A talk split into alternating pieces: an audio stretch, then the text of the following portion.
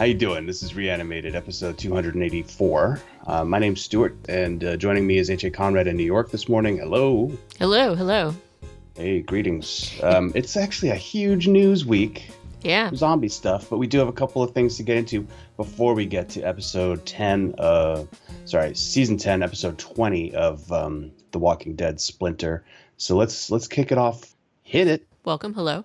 Um, so, wanted to talk just a little bit about current news events and stuff happening with reopenings. And the biggest thing that came out is just Miami is not shockingly a like big meltdown right now. They are like calling out people to try to get people to not be out on the streets.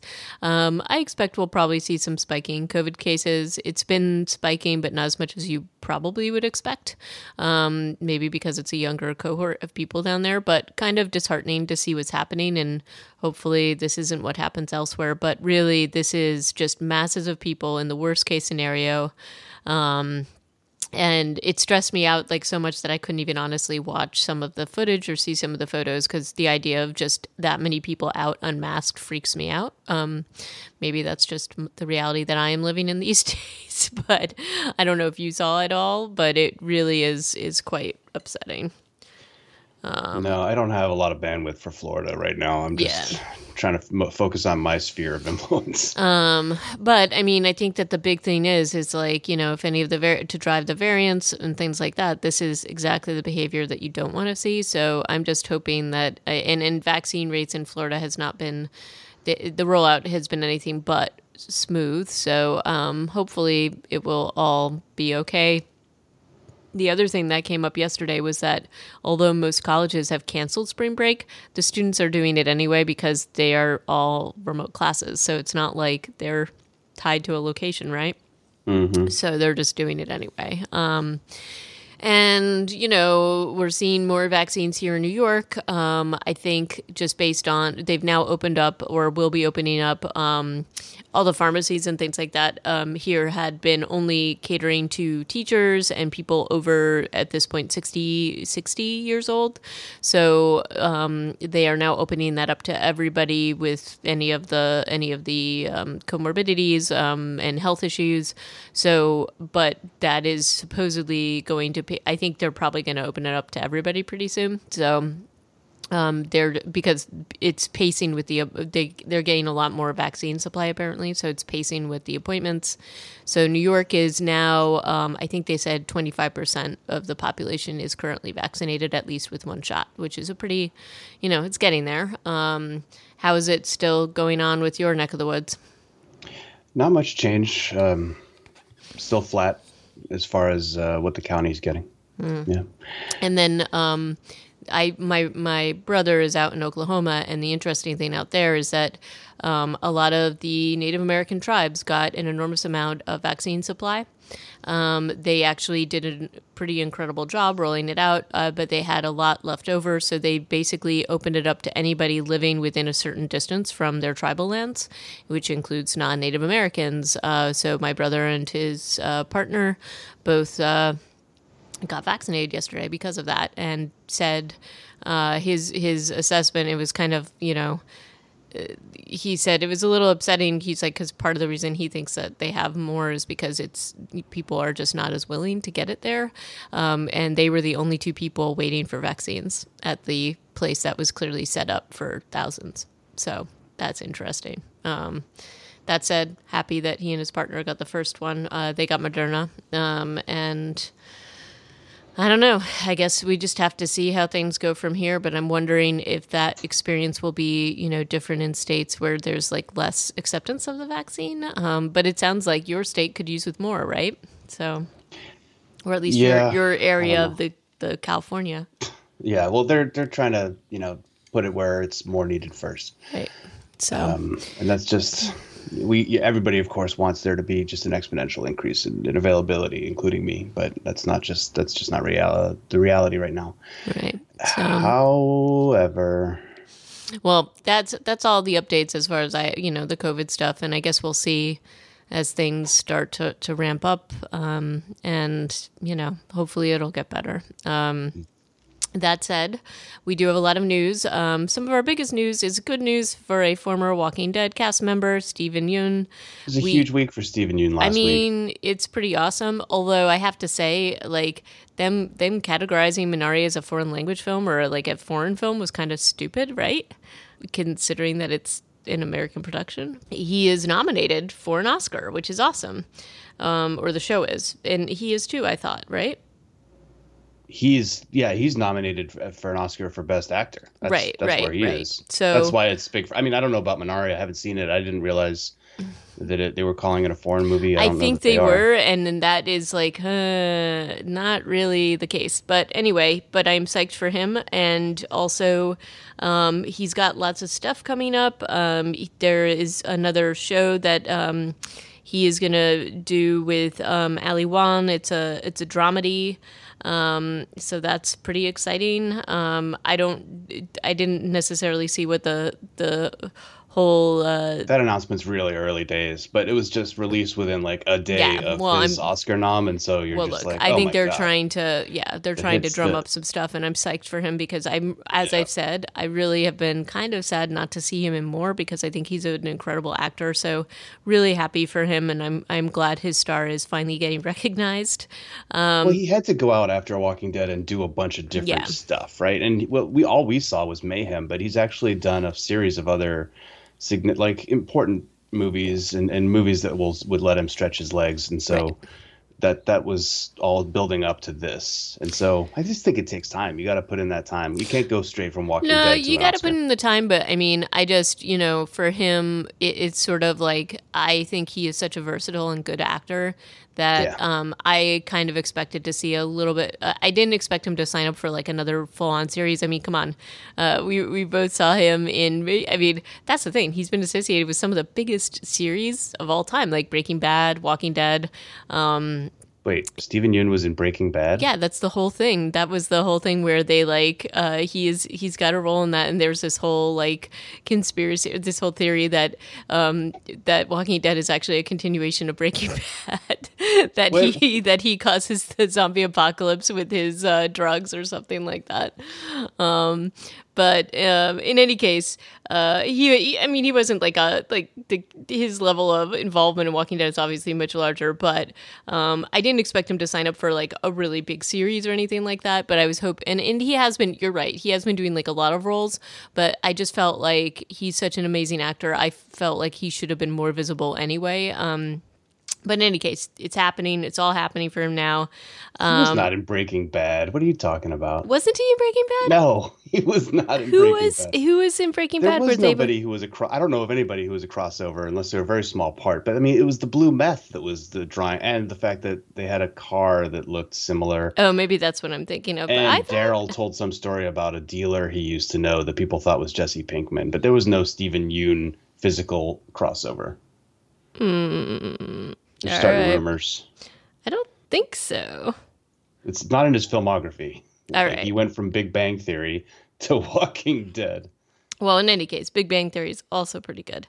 Um, I mean, unless um, there's a crossover there, that could be pretty interesting. Okay, you're right. It's the car. I'm starting rumors. So the other thing that I noticed, uh, just as I was like perusing Amazon Prime, because I'm feeling like i have watched everything on the internet lately, uh, and I saw that there was a trailer for Invincible, which I know is a Kirkman, another Kirkman comic book project that's coming to. Well, it's going to be an animated show, and it's coming out actually on March 26th. And then I'm like, oh wait, Steven Yeun is the voice mm-hmm. of the lead character, Mark yeah. Grayson, in that. And it's just like, holy crap, this guy is everywhere this week. Well, yeah, and, and they should awesome. be. I mean, whoever his PR people are, they should be absolutely taking advantage of this. Um, and that I feel like is very low profile. Um, and maybe it's just because we have to see how good Invincible is before, yeah, um, you know, or the Invincibles are before uh, any people want to throw more light on Kirkman.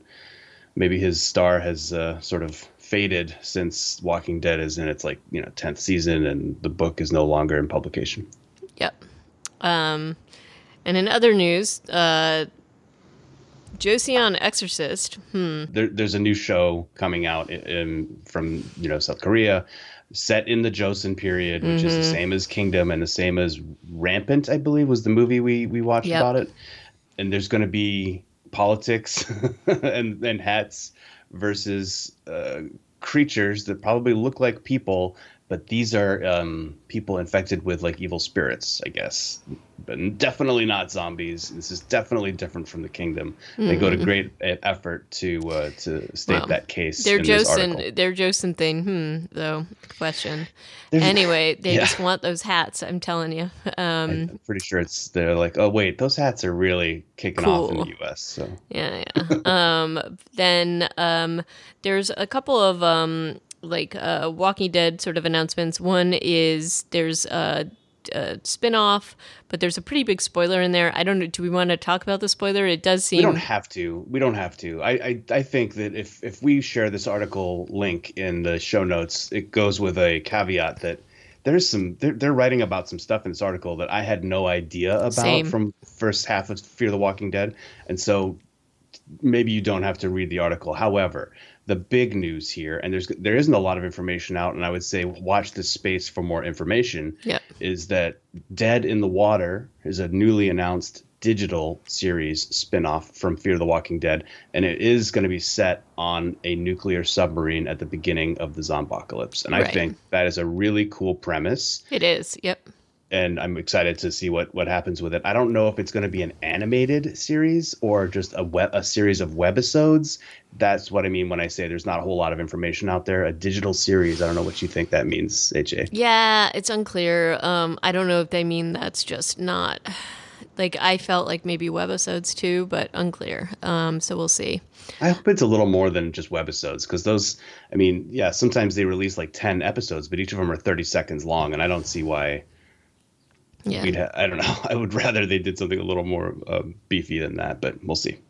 Um, in other news, uh, Zack Snyder basically more Army of uh, Army Army of the Dead, um, sort of teasery stuff going on. Um, this, with that, this was such clickbait to me. Oh, I, clearly I it headline is. Or the, the I just was, was just... I'm basically using this as a moment to talk about Zack Snyder for a sec, which is oh, first oh, of all, this is clickbait. And anyway, he says that his group of people are better at killing zombies than they were in, in Dawn of the Dead. Which, yeah, no kidding, because they're so all the like military, because the they're like yeah. military trained. So of course they are.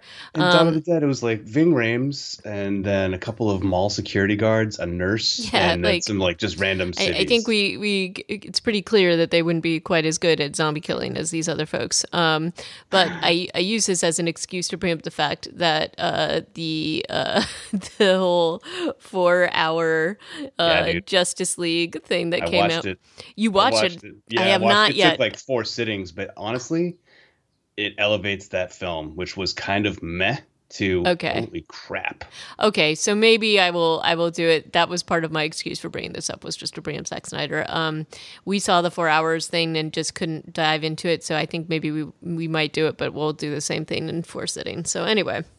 Um, it's and, separated kind of into chapters now too. Mm-hmm. If you hmm. watch it on HBO Max, all right. which I think is the only place to see it. All right, well maybe we'll do it then. Um, and then last, the weirdest thing though, it's uh, it's in four three resolution. That's it's, weird. It's really weird. And they, it, there's a little note at the beginning of the movie that's like, this is presented in four, uh, you know, Why ratio four that? three to preserve uh, Zack Snyder's vision. what vision is that? Um, All I'm saying is it kind of works. Uh, by the end, right. you, don't, you don't even notice anymore. Okay. Well, in any case, uh, there's that. So I will, I will circle back once I finish watching that. Um, and then last but not least, this interesting combination um, the the uh, first we feast uh, they they they're doing a Walking Dead inspired cooking show um, with with with Walking Dead actors, actors yeah, doing the cooking, right? Yep, doing the cooking uh, with Honestly, apocalypse with so apocalypse inspired dishes, which I'm like, all right, I'm gonna totally watch this. Clearly, so anyway, the promotional art for this is Khary Payton cooking outside. Also, yep. I was like, yeah, yeah, I can deal this. with that. Yeah, yeah. So anyway, so that's exciting. Um, so that rounds up the news for the day. Um, and again, sorry for retrofitting Steven Yeun into Breaking Bad, but really, honestly, it would have been a better show with him in it, as any show would, would be. Have. And yes. just saying, like, I'm, I am, you know, all, all on board the Steven Yeun train. Um, in any case, uh, the next episode, the next recap we are doing right now is uh, Walking Dead episode 20 of season 10 called Splinter. It is uh, directed by Laura Belsey and written by Julia Ruchman and Vivian um, Tse, and it is very much a. Um, am I? Did I misread that or so? I'm I'm, I'm farsighted now, so I'm trying to read this for where I'm. You, you got it. You got it. Um, old age, folks. Old age, just setting in. Um, in any case, um, this is a princess focused episode. Um, and again, we're seeing some of the decisions, and I, am guessing this is probably going to last most of the season.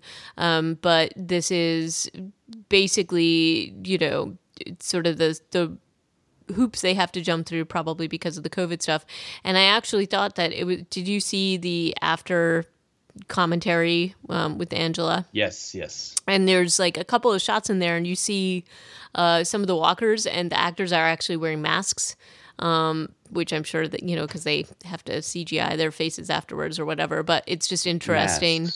Um, they're wearing oh, like yeah, COVID yeah. They're masks. wearing like they're mm-hmm. wearing like N95s during yep, their yep. during while the they're uh, with uh, yeah, so it's it's kind of interesting uh, just to think about the production issues, and then even what they were talking about. Angela Kang was talking about how, you know, they actually did have this. The main set was a boxcar, but they also built the set on a soundstage so that they could like air it out and the actor wouldn't just be stuck in this like sort of narrow space with the crew members. Um, imagine shooting in a boxcar right, in Georgia. Right. Like how much how much cast and I mean there's not much cast in there, but the crew right and the cameras, the equipment, ugh, no thank you. Well, so yeah, I feel like exactly. That was a, and the way this a is small price to pay probably right. And the way that this is shot is very close up to her. She's doing a yeah. lot of work. Um, Dude, this actor, what's her name? Paula something?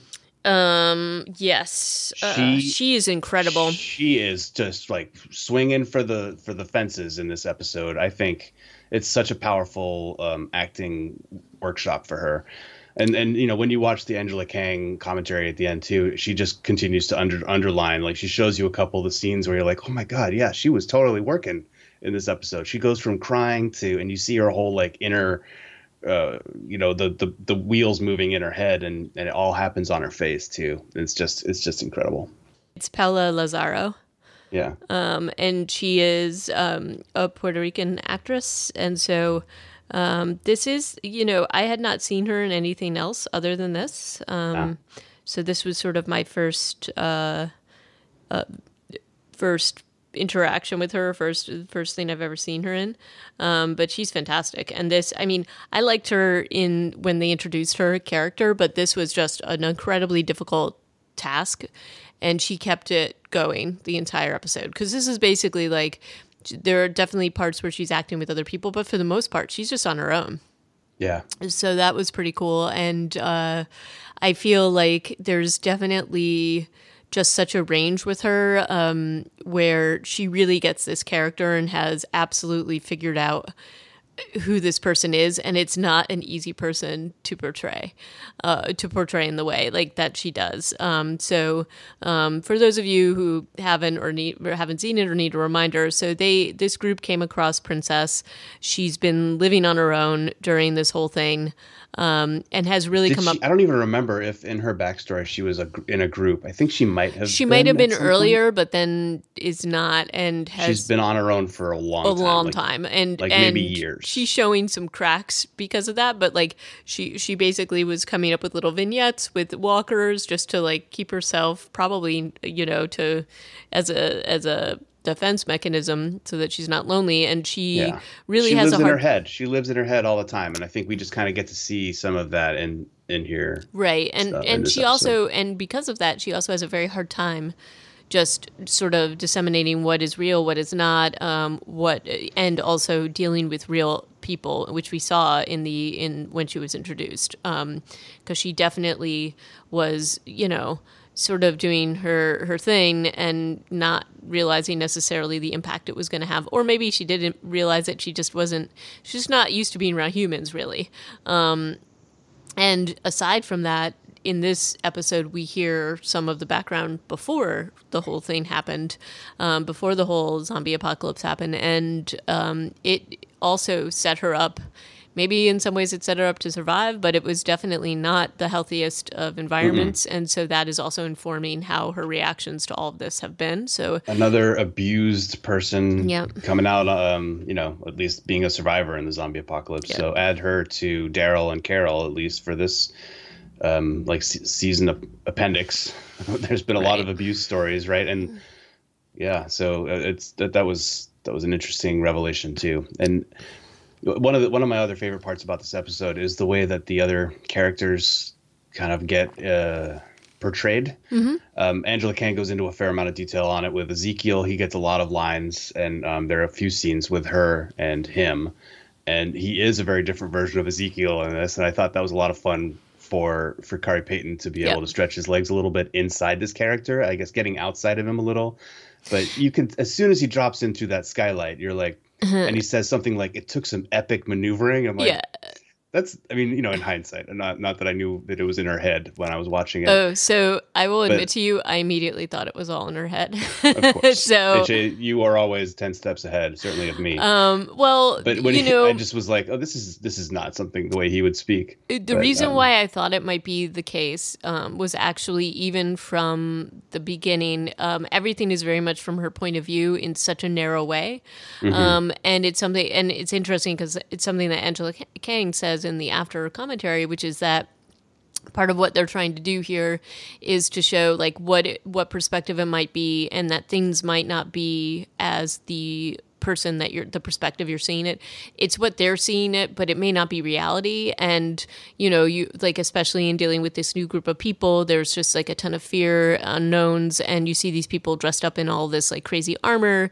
And um you know for for princess it was sort of like there was a bit of a um, the way it was filmed with the focus felt almost dreamlike like there was a lot of like sort of quick edits but also um, like kind of blurring almost so it almost seemed like is she actually seeing this is this so it made me question um, her narrative from the beginning, like even from when they were being taken and put into the boxcar. So I was a little bit on guard. And then when he, when Ezekiel wasn't acting quite as the Ezekiel we know, I was like, oh, this has to be in her head. And and similarly, um, I wasn't totally positive about uh, Kumiko, um, or Yumiko rather. Um, but um, because we don't see her, like she's just talking to her through the boxcar. Yeah. Um, but part of me was like, is this in her head, or are they, or is there somebody pretending to be Yumiko over there, just trying to get information from her? So I just felt like things weren't as they seemed. So that yeah, was sort I, of where I, I was, was expecting them to pan out and then just show people standing outside the train car listening to her talking. Right, like they, I, that's I, yeah. I had the same the same reaction, and then the other part of it was um, and again this was just like oh th- this is kind of strange like the hole that she can get out of in outside into the world mm-hmm. it didn't necessarily it felt like a pretty big oversight for a group that seemed so organized um, so i just felt like things couldn't be quite as they were appearing but i wasn't sure of everything like i wasn't sure if maybe Ezekiel was there and she was just sort of like projecting these these reactions I mean, to him. Even by the end, even watching Angela Kang's uh, description and like explication of what's what you've just seen, by the end of this episode, she even throws some more doubt on it. She's like, "Did she even reach for the guard's machete at the beginning of the episode?" Mm-hmm we're not sure if that even happened or if she was just picturing the worst possible worst case scenario, which I can 100% uh, relate to. Right. Um, playing those sorts of things in your head over and over again. And, and, and did she ever even run out of the train car after she's taken out the guard and and have that conversation yeah. at the fence with those two zombies and Khary Payton? Well, and I think no. I think the answer is no. She never did any of that stuff. She was right. always just in the train car losing her mind. You know, right. that's kind of an interesting re- revelation to have too. Right. And and you know even how they reveal it, um, the story that she's telling Yumiko or she thinks she's telling Yumiko, who knows what's happening there? As you said, like we don't know whether the things that she saw actually happened.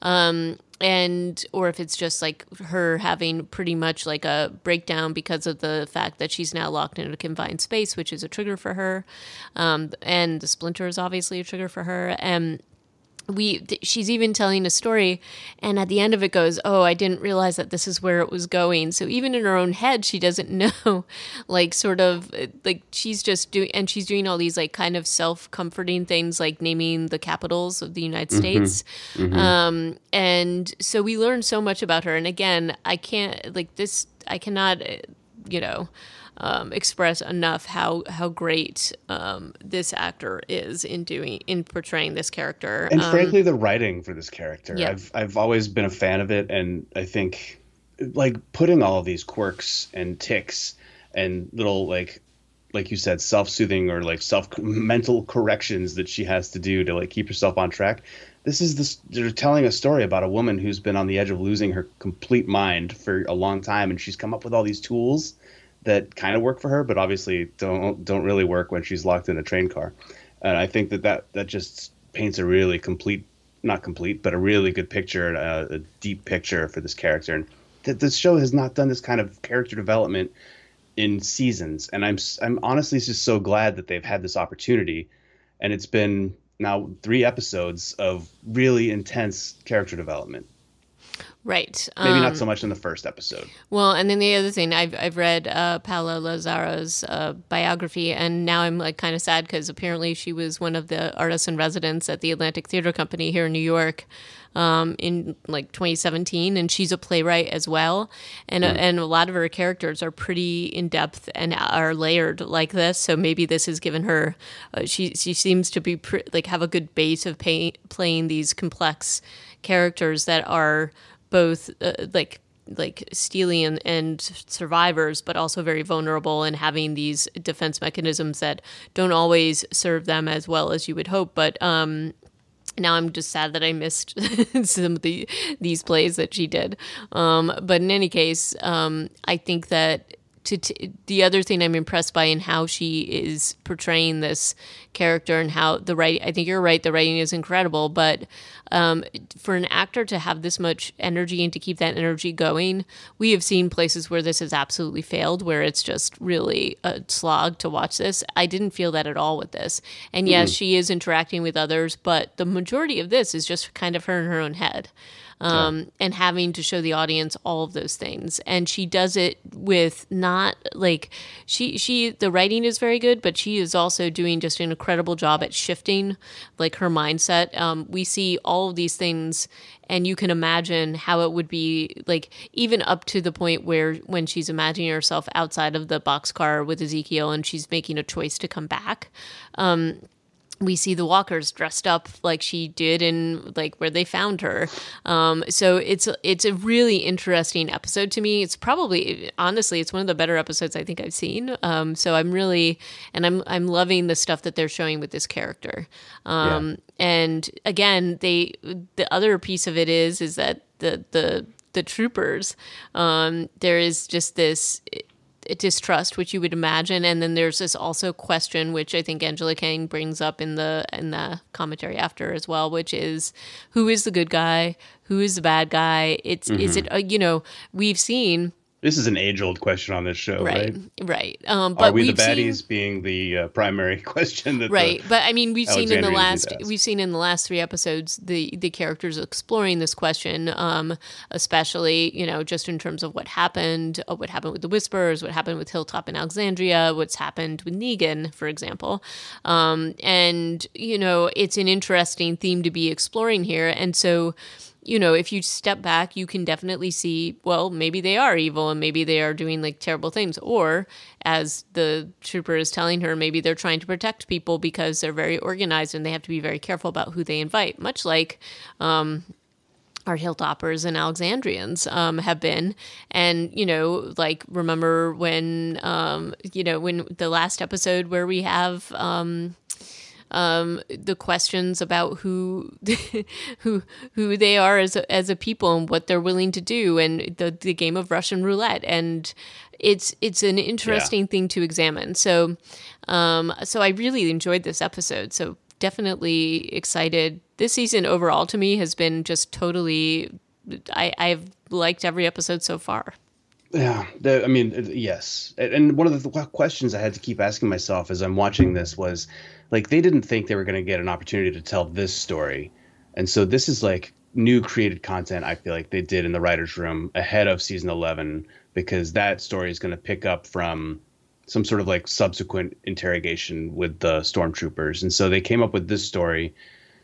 And i think that that was a like an interesting way to to develop a character like they took the opportunity to develop princess while not really derailing their meeting up with the Commonwealth or whoever the stormtroopers are going to end up being part of. I assume it's the Commonwealth, not knowing the the, the story of the, the written plot.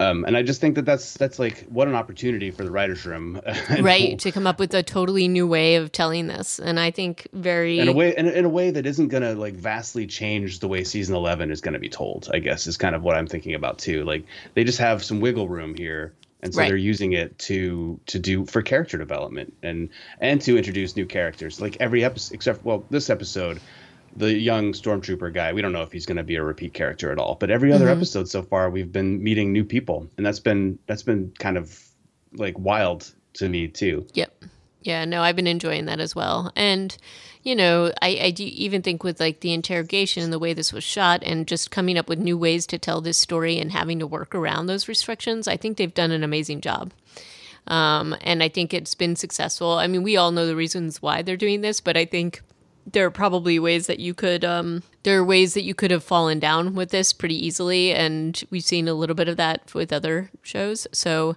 um, i think that this is i've been truly enjoying it. Um, i would again she is a an actor i would love to see in so much like now i'm like oh uh, she's doing walking dead. Let's see what else she can do because i don't know how long lived this is going to be since walking dead is starting to sort of wind down and there's spin-offs so maybe she'll be part of that effort. Who knows um, it would yeah. be cool if she was, though. That's all I can say. yeah, so. and who knows? I mean, Angela Kang is going to be the showrunner for the Daryl and Carol spinoff. Yeah. Uh, so I've seen anyway, and also I was doing some um, some back reading on Angela Kang uh, just because she has like completely turned around the show. I think for us as, since she became the showrunner, and um, because didn't she become showrunner in season nine, or was it just this season? I don't remember. I thought she anymore. came showrunner in season nine. Maybe I'm wrong. Either either way, like since she's come on board, it's been a, a palpable difference, and we yep. we. Uh, what I say, come on board. That's not even accurate because she she's been on wrote, board. Yep. She wrote episodes for season two.